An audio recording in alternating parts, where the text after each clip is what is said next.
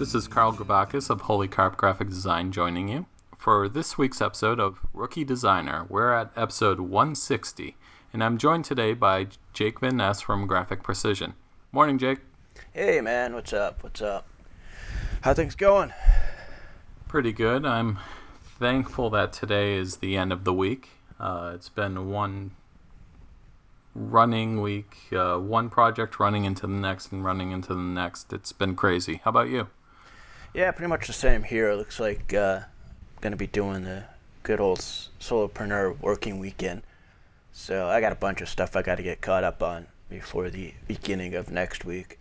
And there's all kinds of meetings and stuff I already scheduled for next week.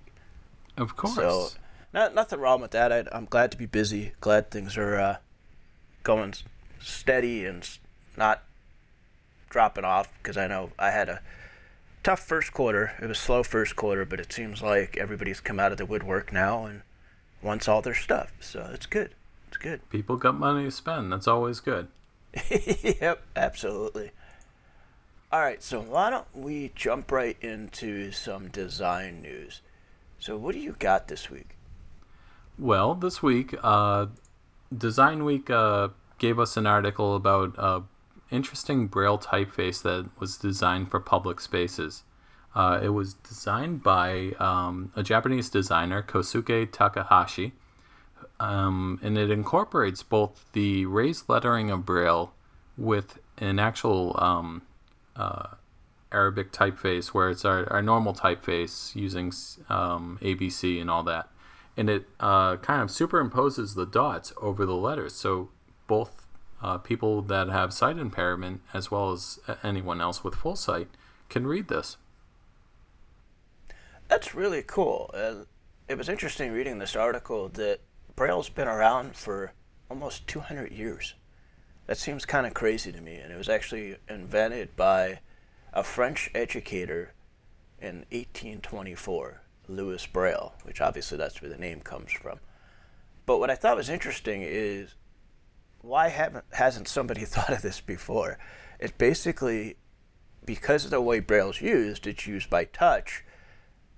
The lettering just seemed pretty easy to put together. Like when I saw the examples, I was kind of like, why all of a sudden is this like a new thing? This is crazy. This hasn't been done, and especially with all the the inclusion stuff that we need to think about nowadays. That somebody hasn't done this before, but it's pretty cool. Now, we were talking before we started that the design is interesting because it's like it's a, a cyan letter with like almost a black or darker uh, circles for the actual braille part. But you were saying something to me about how that could actually be done better. Like, what were you saying about that? Yeah, because color doesn't actually matter for this, you could have those uh, dots be the same color as the typeface. Now, I imagine they're doing it on this example just to show the braille itself, but this could exist in its own way where everything's the same color and you can read the letters without having the visual interruption of the dots. Now, what the typeface actually looks like is kind of a elongated typewriter face, like ITC uh, typewriter or something like that, I think. Um, so it's got a very stylized look, but I'm sure you could uh, evolve this to be other f- different types as well. Yeah, there's also a thing in here that I thought was interesting. Like, I think Braille tends to be closer together. And in this article, the gentleman who designed it tested it with a partially sighted friend or someone uh, sight impairment who knows how to read Braille and found that the larger size it was slower to read than the smaller size of Braille. So that was one thing that he ran into is that with the larger size, obviously they'd have to slow down and kind of really figure out how many dots are there or how, how it feels to get the results. So I thought that was kind of interesting that he'd have to think about that when he's doing it, that it might slow somebody down a little bit that needs to use it. But I think the creativity of it to be able to put the two together is really cool. And I think that we should see more of that as we go forward. The other thing I thought was interesting is that he's currently looking to partner, looking for partners to take what his font is called, Braille New, to be using it in the 2020 Olympics. So I thought that, that was kind fantastic. of a cool way to like push it in a, in a very public forum and say, hey, you know, this is what should be done everywhere. Right, and this kind of um, brings up the idea of making our designs accessible to uh, various populations. Um, especially, this is great for signage. This is great for anything that offers guidance. Um, it will, it would change um, the interface for books. Like books would become far more print worthy or print, print heavy. But I'm wondering if there was some kind of apparatus where it could actually scroll a tactile I don't know surface where you actually read as it kind of scrolls across. I may be thinking technology that's a few years away, but imagine you have an interface like your phone where it just rises up when you walk by a place like you go need to go to the restroom and you your phone gets a signal and it just raises the braille and you know that the restroom is to the right or something like that. That's funny you say that because one of the things that my Apple Watch does that I think is really interesting is when I'm using my navigation and I'm coming up to a turn, even though it's going to tell me, my watch actually clicks and lets me know as well that I'm coming up on that turn. So that's kind of that same idea where it could almost use the technology to let them know something like that. But then, yeah, to have it actually somehow either do it by pulse or do it by raised um, impression that they could actually read it with their finger or however they need to read it. So yeah, that would be interesting. Or and, it's and a watch where it just pu- pushes pins down into your hand if you somehow kind of just to read as it scrolls. I don't know. We'd have to learn both how to use it and how to design it. But it, um, I should put trademarks on all those ideas. well, and also with what you were saying about making sure that your your designs are inclusive one of the things that I, when I did a rebranding project for a local nonprofit, they actually have services and programs for 55 and older. And so one of the things that we needed to make sure was in the website design was the ability to easily know how to go up and down with the font size.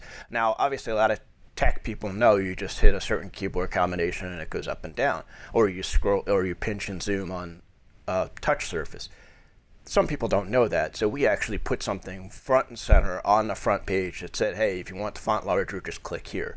And I think that's something that it, helps with that inclusion.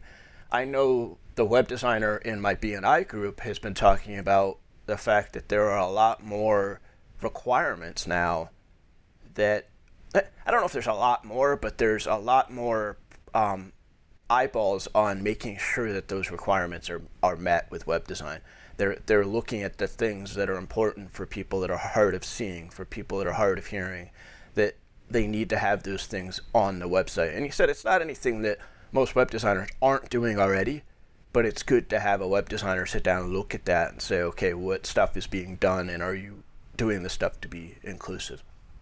Right, and if you're working with the government, some of those require are requirements of doing that type of work. Um, as far as accessibility, you're going to see issues with sight impairment, uh, with sound. Um, also, you got to consider color blindness and other things. So, as you're designing, if your audience is going to be a marketplace where there's a lot of that, or maybe even a little of that, but it's potentially going to affect the the public, you should consider adding some more accessibility to your design work. Yeah, absolutely absolutely. So we'll we'll put a, a link to this article in the show notes so you could actually see what this looks like and how it's being done. It's it's pretty cool. It's a pretty neat thing that they came up with. Um, to find our show notes, just as a reminder, it is rookiedesigner.com slash RD160. Always the show notes are basically slash RD, whatever the episode number is.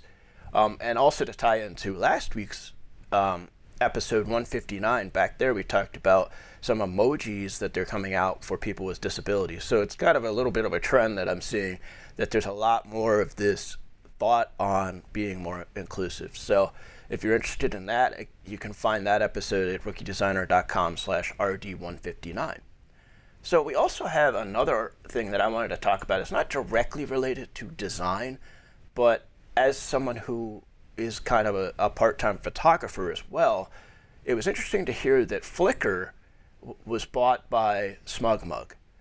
Now, there's been a whole lot of strange stuff going on with Yahoo, Flickr, and Yahoo basically got bought by Verizon. That also bought AOL, and and it looks to me like Verizon bought all this stuff, and now they're selling pieces off.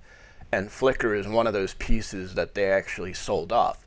Now, the CEO of SmugMug has basically come out and said, "We've we've bought it, but we're not really going to mess with it at this point. We're not going to do anything. We're not going to automatically merge things onto SmugMug. They're going to be kept as two separate entities at this point. Now, honestly, I think eventually they will be merged because nobody wants to have to basically manage two things that are very similar. If, if they could be merged into one, they'll eventually do that. But what I thought was interesting is I was reading an article from somebody who had actually been a Flickr user since it started. And he said what he thinks the reason the SmugMug bought uh, Flickr is because of the community aspect.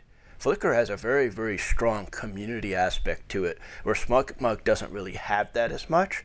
So I think that, and I agree with it, I think that's where that's what they bought. They bought Flickr more for the community, not necessarily the hosting platform for the photos or anything like that. The other thing that was brought up that I thought was interesting is Flickr does allow adult content. It allows artistic adult content, but it is very, very careful with keeping that away from the eyes of kids. So that is something that a lot of people are concerned because SmugMug doesn't have that. Were they going to turn off that availability? And it doesn't seem, according to the the terms and services that they're doing that. They're going to keep it, but they're going to have to do a very good job of making sure they moderate that and make sure that everything is okay with that. And hopefully they don't get rid of it because there's a big base, very big community of artistic photography that is of adult content.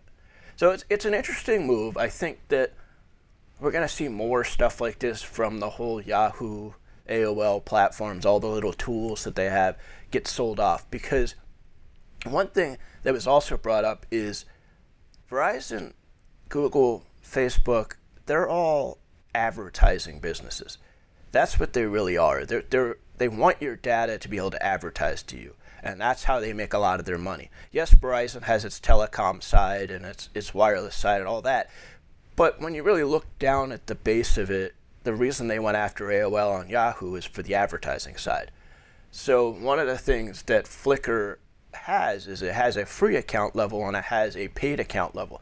The free account level has advertisements and stuff like that. SmugMug again doesn't have that. It only has the pay level.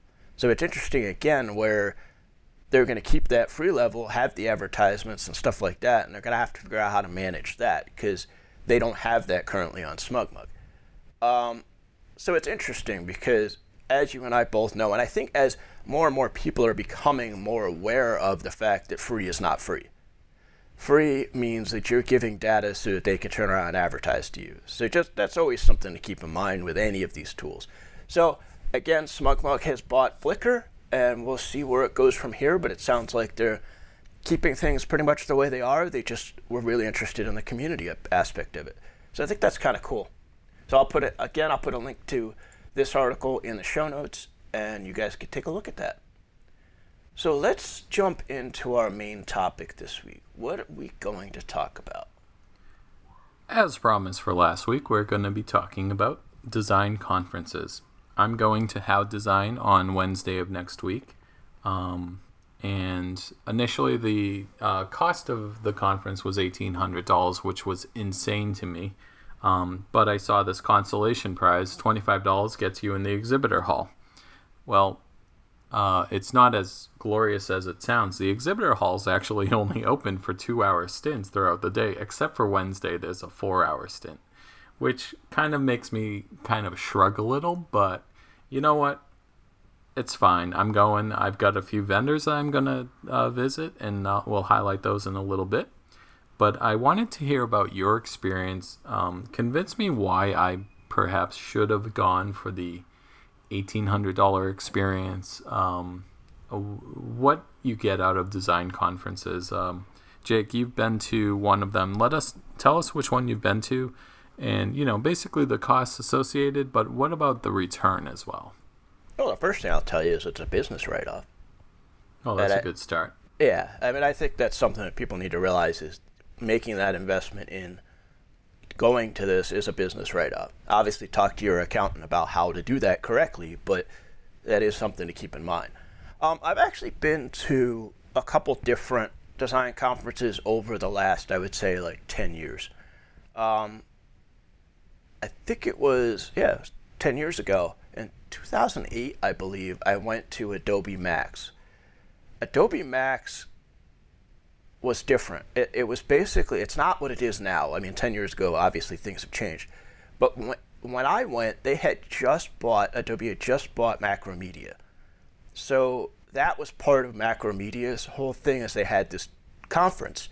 When I went, as a print designer, I kind of was sitting there scratching my head because a lot of it was geared towards web design, web development, um, things like that. And there wasn't a lot of Photoshop, Illustrator, InDesign. There wasn't a lot of that because Adobe hadn't really done a lot with getting all of that together and making it a big giant conference, which now Adobe Max, from people that I've talked to that have gone and things that I've seen as far as videos and stuff, they, they are much more integrated with all of the different programs because obviously it's Adobe Max, so it's about all of the different stuff. Even some of the um, back end stuff that as designers sometimes we don't realize is there, and some of their uh, marketing and um, advertising platform stuff that they have, um, and tracking and all of that stuff.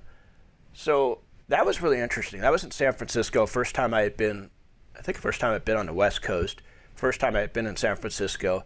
It was a great time. Had a blast. Um, then about six years ago, seven years ago, I went to the very first PepCon conference, and that was e-publishing. That was when e-publishing had really started to really take a hold and people were really starting to recognize that as a career path. So it was a specific conference that was all around InDesign electronic publishing whether that was kindle ipad ebooks pdfs all that stuff. So it was very specific in what it was but because i was in print and looking at what that transition was to e-publishing i was very interested and it, it was cool. It was a small conference because it was the very first one, but it was it was interesting to see what the technology was was going to happen with that. Now, um, um, at these conferences, what type of content do you participate in? Is it walking a floor uh, of people trying to sell you stuff, and you sit down for an hour with them, or? Actually, it when I went to Adobe Max, that had a much bigger showroom floor, I would say. But again, it, there's different what they call tracks, which it's almost like going to school or going to university. You basically have a class that you're going to take. You're in a session, and so you could go different tracks. Now, depending on the size of the conference, there may be tracks that are like, okay, you do A, B, and C, kind of in that order. Or there may be some where you say, okay, I'm going to do A, I'm going to do F, and I'm going to do Z. And they're kind of all over the place. And so Adobe Max, I kind of tried to find the things that were a little bit related to what I did. Um, PepCon was more, there was, there were some different classes, but not as many during the same time periods. So it was very much almost a more straight line, like you just went from session to session. Again, it was a very small situation the showroom for that was very small as well. Like they only had a couple vendors there, a couple sponsors. Now, so you, you end up in sessions for most of the, the time, and then you have time on the showroom floor. I've also been to Photoshop World, which I went to a couple years ago.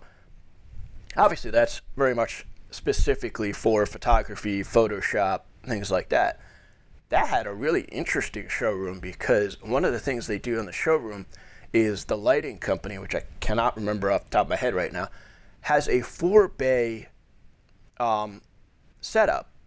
And what they actually do is they bring in models to model in those four bays, and you can actually see how their lighting works, actually shoot the models and take photos and it, it really is hands on and you get to really see how their lighting works. And that was really really cool because you got to to see how the equipment worked on the showroom floor and got to shoot professional models, and that that was a lot of fun. There was a guy dressed up like they would they would come back each day dressed differently, and so we had guys that were dressed up for like, almost like cosplay type of stuff, and then you had like professional models that would come in dressed really really nice. So it was really cool to see that.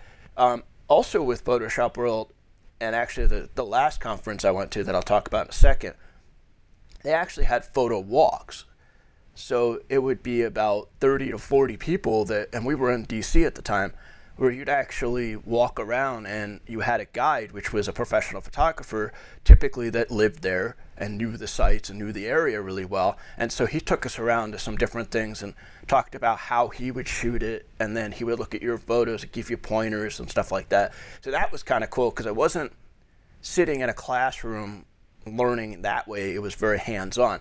So Photoshop World was very different in a sense of you didn't have as many sessions of just sitting in a session and just listening to a lecture. It was a lot more hands on. Now, they did have those for certain things. Now, the last conference I went to last year in Atlanta was the Creative Pro Week conference. This is the step up from what PepCon was years ago because the Creative Pro Conference actually has PepCon as part of it. So what happens is it's actually what they consider four or five conferences all at once. So the way it worked is we had Photoshop Illustrator conference for a couple days. Then we had InDesign conference for a couple days. They overlapped a little bit. Then we had PepCon, same thing for a couple days. They kind of overlapped. And then they had creative developers that kind of overlapped. So it was a week long, but like the first couple days would be Uh, one conference overlapping into the other one. So that one was very much tracks for sessions. So it was interesting because you could buy just the first conference and go those two or three days or you could buy two conferences and go for a couple days. Or you could buy the whole conference and go for the whole week. So I, I was like, if I'm going to spend this money, I'm doing the whole week because I wanted to see what the whole thing was about. Well, there were people that came in at the beginning of the week that I only saw them for a couple days and then they'd be gone. And then there'd be a new batch of people that came in like the Wednesday for the last couple session or uh, conference pieces. So it was really interesting to be there a whole week and like meet a couple people and then get to know them and they would go off after their conference and, and then a whole bunch of new people would come in for the later part of the conferences. Um, and that was really cool because that encompassed kind of like Adobe Max does now, all of the different creative programs that we use. And it was everything from people who were illustrators and amazing artists to people that were um, e-publishing professionals to people who were photographers and then the creative developers were the programmers so it was really interesting to see the wide eclectic group of people that were all in creative and it was funny because you have a creative developer you'd sit and talk to that could not draw a circle if he needed to but he was awesome at coding and he could code specifically for InDesign or code specifically for scripting something for e-publishing. So it was really neat to talk to some of those people. Um, I, I, got to to hang out with some of my uh, people that I absolutely admire, like um, Von Glitschka was there and did a session, and got to talk to him a little bit about his illustration and what he does. He's um, remarkable. He, yeah, really he's is. amazing, and, and, really, really nice person. Um, Dave Dave Cross. Yeah, I think it was Dave Cross was there as well. He did a session. Um, was uh, Mar- what was that? Was Jeff Fisher at that one? Uh, Jeff Fisher wasn't at this one this year. Um, Dave, the two people who actually started the PepCon conference, Anne Marie and David from InDesignSecrets.com, they actually run this whole thing now. And so they were there at, and it's funny because I hadn't been to a conference with these people in five years. But yet, when I walked in the room and I saw David and I saw Anne Marie, Grant, I talked to them online and stuff like that. It was so cool to like, it was like I had been to every one every year. To feel that camaraderie with people was really cool. And so Nigel French was there, coming over from the UK. Um, Colin was there, I cannot remember Colin's last name. He actually came all the way from Australia. So it, it was really cool to see like all these people from all over the place. I met a bunch of people from the UK um, that were there. And then that's the thing that I'll tell you. There's the educational part of this, and you obviously walk away. Every time you go to a conference, you're going to walk away and go, okay, I've got a better idea of how to use the tools or better tools to use because there's a lot of plugins and stuff like that that you'll learn about.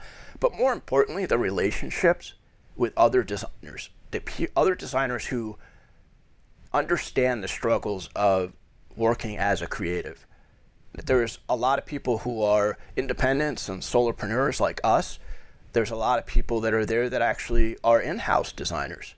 And then there's a lot of people there that are students coming out of school or, or still in school.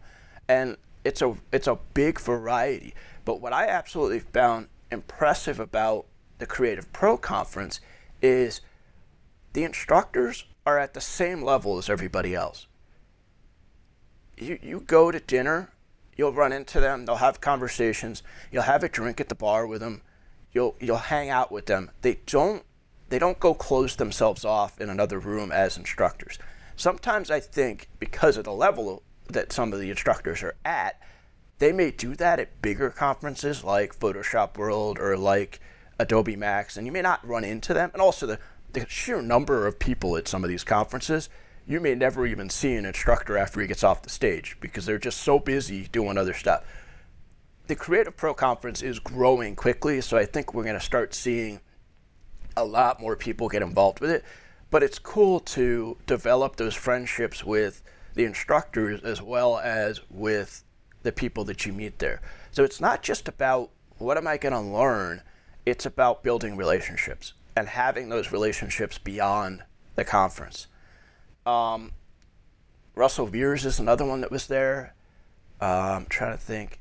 It's just it, there's tons of people that come to these, and it, it's really cool to get to know them and, and have those relationships. So I think that's that's my biggest selling point is relationships.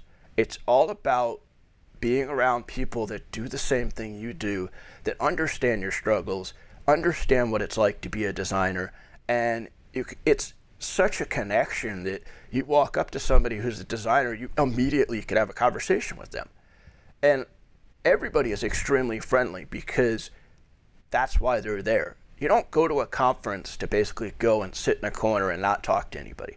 And I and I'm an introvert and it's not easy for me to be in that environment all the time, but it's exciting at the same time. Now, I'll be honest, every day I was drained because it is intense from the minute you get there to when you leave because there's so much going on, there's so many people and there's so much to learn you do get really drained. So you have to be careful that you don't run yourself ragged. Take time to kind of step back and say, okay, I need to take a deep breath. Maybe don't take a session every minute of every day that you're at the conference. Um, one of the things that I absolutely thought was amazing for me personally is I've been a huge Roberto Blake fan for quite a while. I've watched almost all of his videos on YouTube.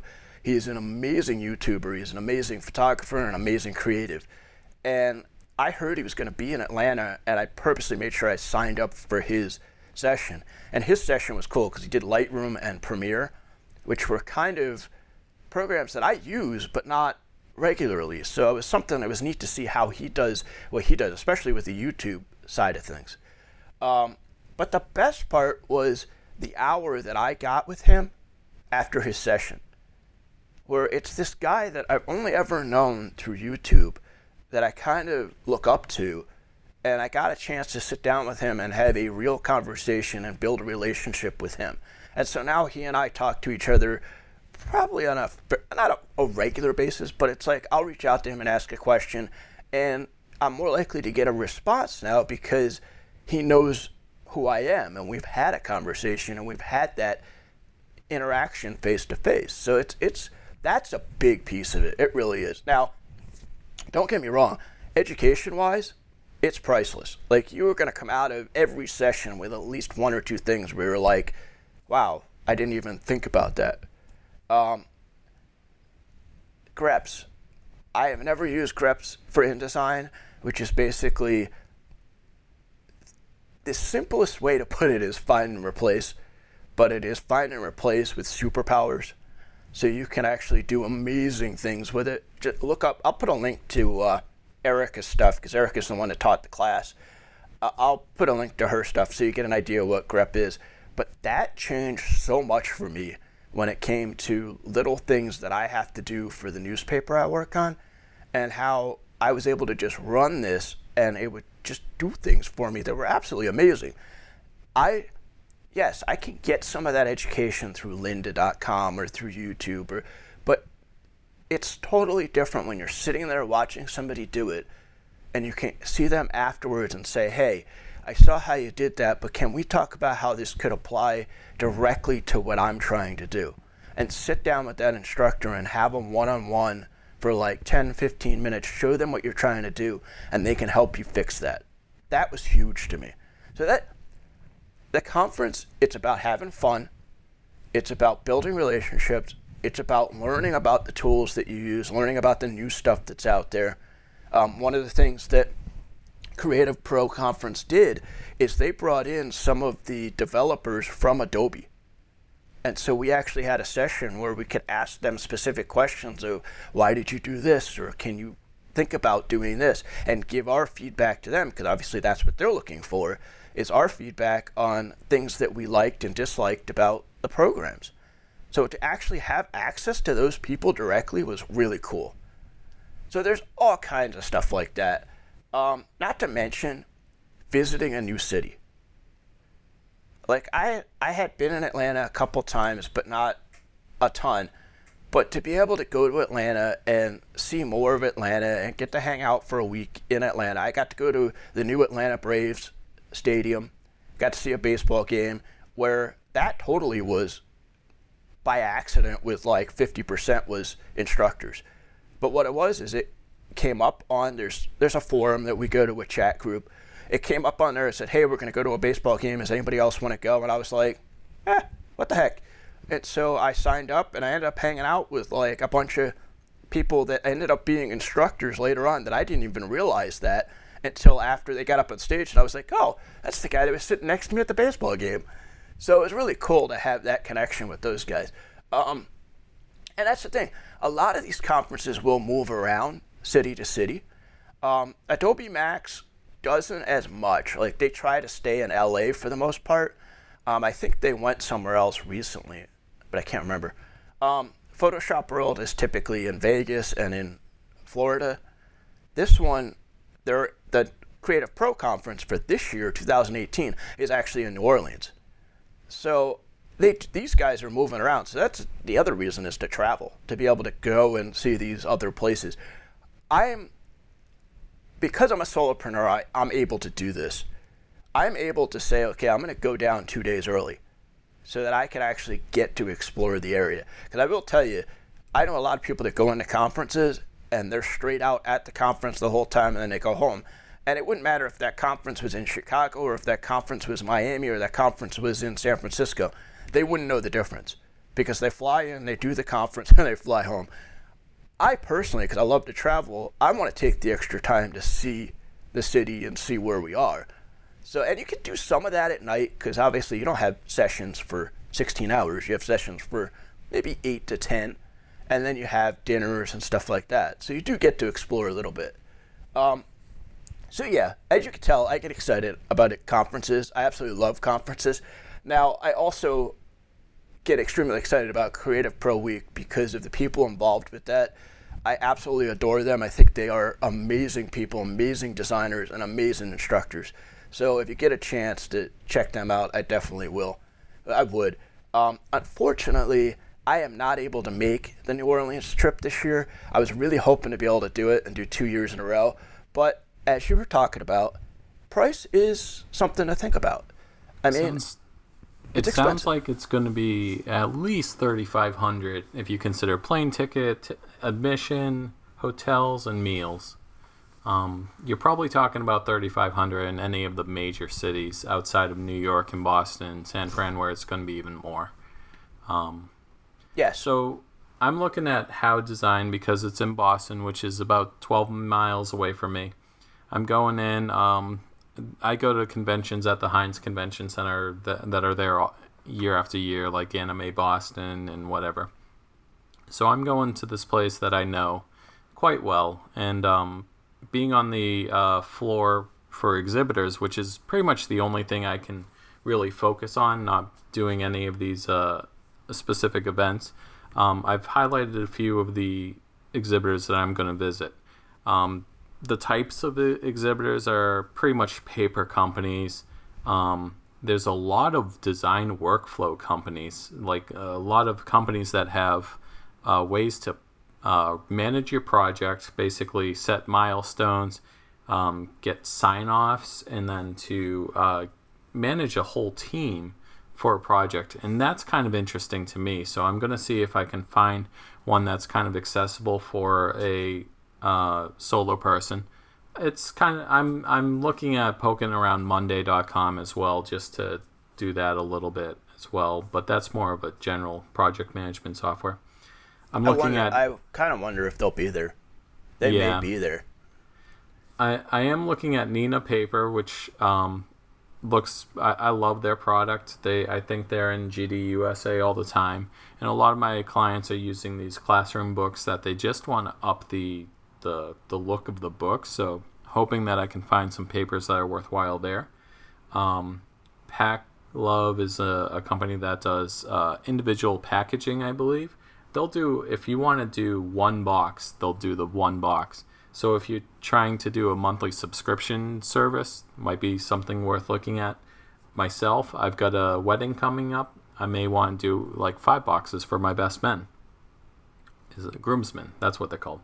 Um, Robohead, another one I'm looking at. Wonderland, and then Dot Design Domains is another one that I'm looking at. Then I'm just going to walk the floor, see what people are offering, and uh, kind of approach it openly uh, like with an open mind to to see where the muse drives me. Yeah, um, absolutely. And maybe maybe the next conference, I'll I'll kind of go a little deeper. I was at a learning management system conference last year uh, for my previous employer. It was Docebo. And I, I sat in on two sessions. One of them was talking about where virtual learning is going and how it's automated. That was quite interesting. Um, and then there was there's always the keynotes that are kind of uh, setting up where the the industry is, where it's going, and what the opinions of that industry is. So you do it is great to get those insights as well. Yeah, I think that's one of the things with Adobe Max. Every year, I will watch the keynote. You can watch it live. They stream it. That that's to me one of the biggest things to watch to see where things are going. And then they also, and some of the other conferences, I know Creative Pro has it as well, where you can get digital passes, where you can actually watch a lot of the stuff virtually and do it that way. So there is that option as well.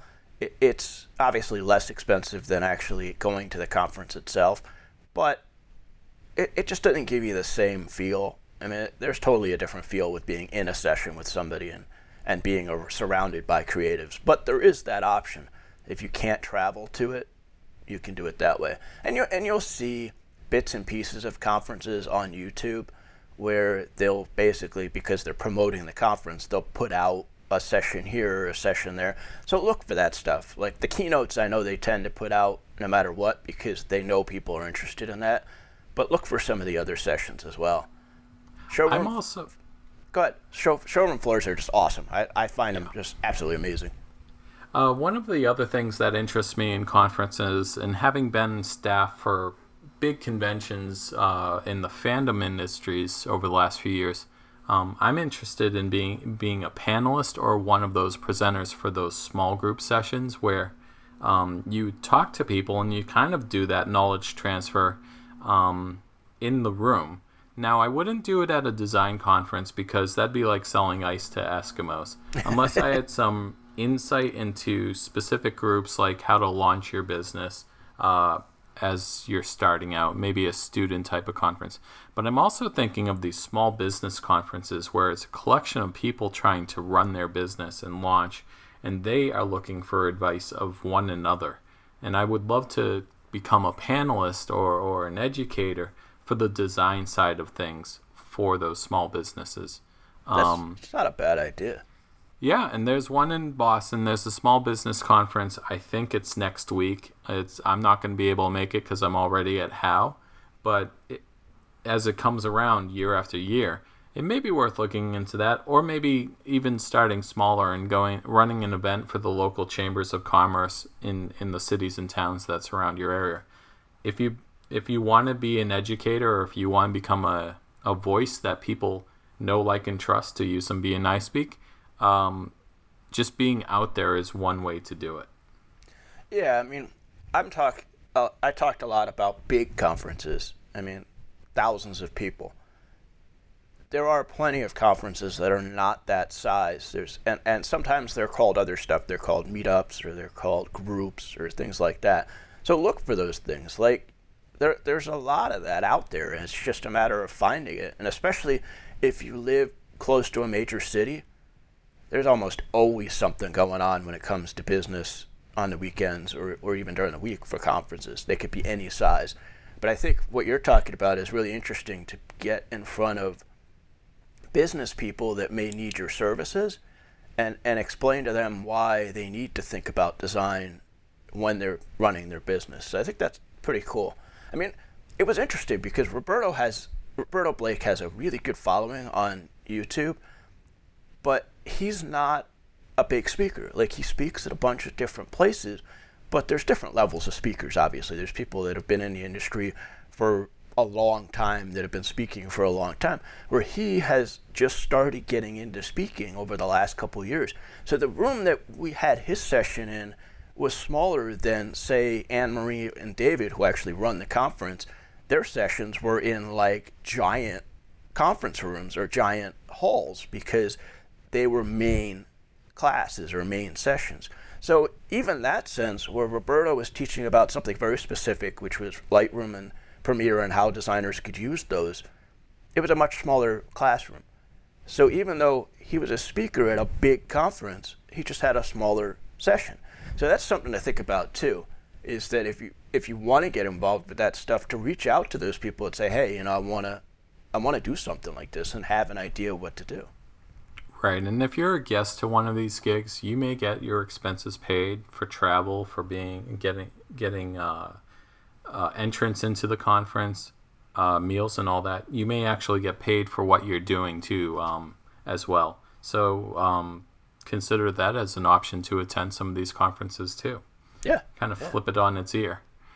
Um, all right. Well, I think we've gone a long time with that one. We have. As part of my excitement about conferences. So, why don't we talk about what our rookie recommendations are this week? So, what is your recommendation? So, I was looking at the pile of books that I need to read, and one of them is Tory Johnson's Spark and Hustle. Uh, this is how to launch your and grow your small business now. Uh, Tory Johnson had partnered with Dave Ramsey in running a, a series of conferences about small businesses. So um, I like who she's connected with. Uh, Ramsey is uh, has a good model for you know not running a your personal life on debt.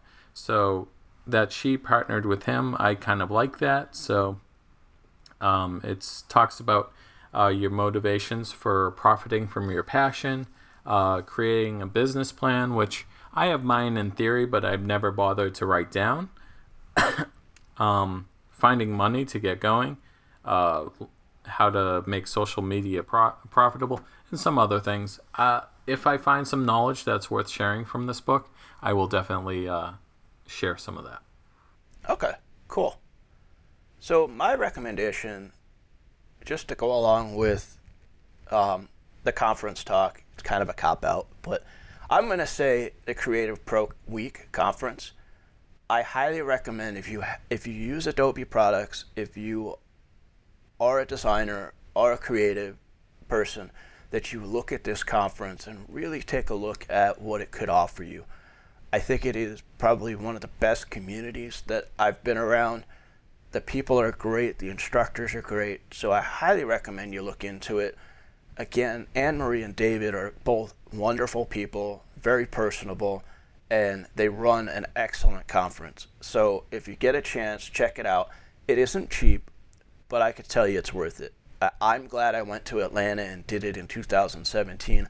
I am extremely disappointed I won't get to do it this year, but it's already on my budget for next year for 2019. Wherever they end up going, I definitely plan on going. So that's my recommendation for the week. So you got anything else? No, um, I'd like to ask you to close us out if you want, because you're so much better at it than me. All right, so guys, if you want to find us, you can find us at rookiedesigner.com. That is where you will find all the episodes. That's where you'll find the show notes. Again, show notes are based on rookiedesigner.com slash RD160 or RD whatever episode you're listening to. You can find all the episodes on iTunes, Stitcher, Overcast. The last few episodes are now on Anchor. So if you're an Anchor user, anchor.fm, feel free to give us a listen there and also feel free to call in there because we can actually use those call ins as part of the program. You can also find us on Facebook at Rookie Designer, on Twitter at Rookie Designer. And I think that's everywhere. You think I would record this so I could just pop it in there and I have to say it every week. But I think that's going to be good for us this week. We're almost at 45 minutes, so that's pretty good. It's a little bit of a longer episode, but I hope you guys enjoyed. And remember, everyone's a rookie before they're an all star.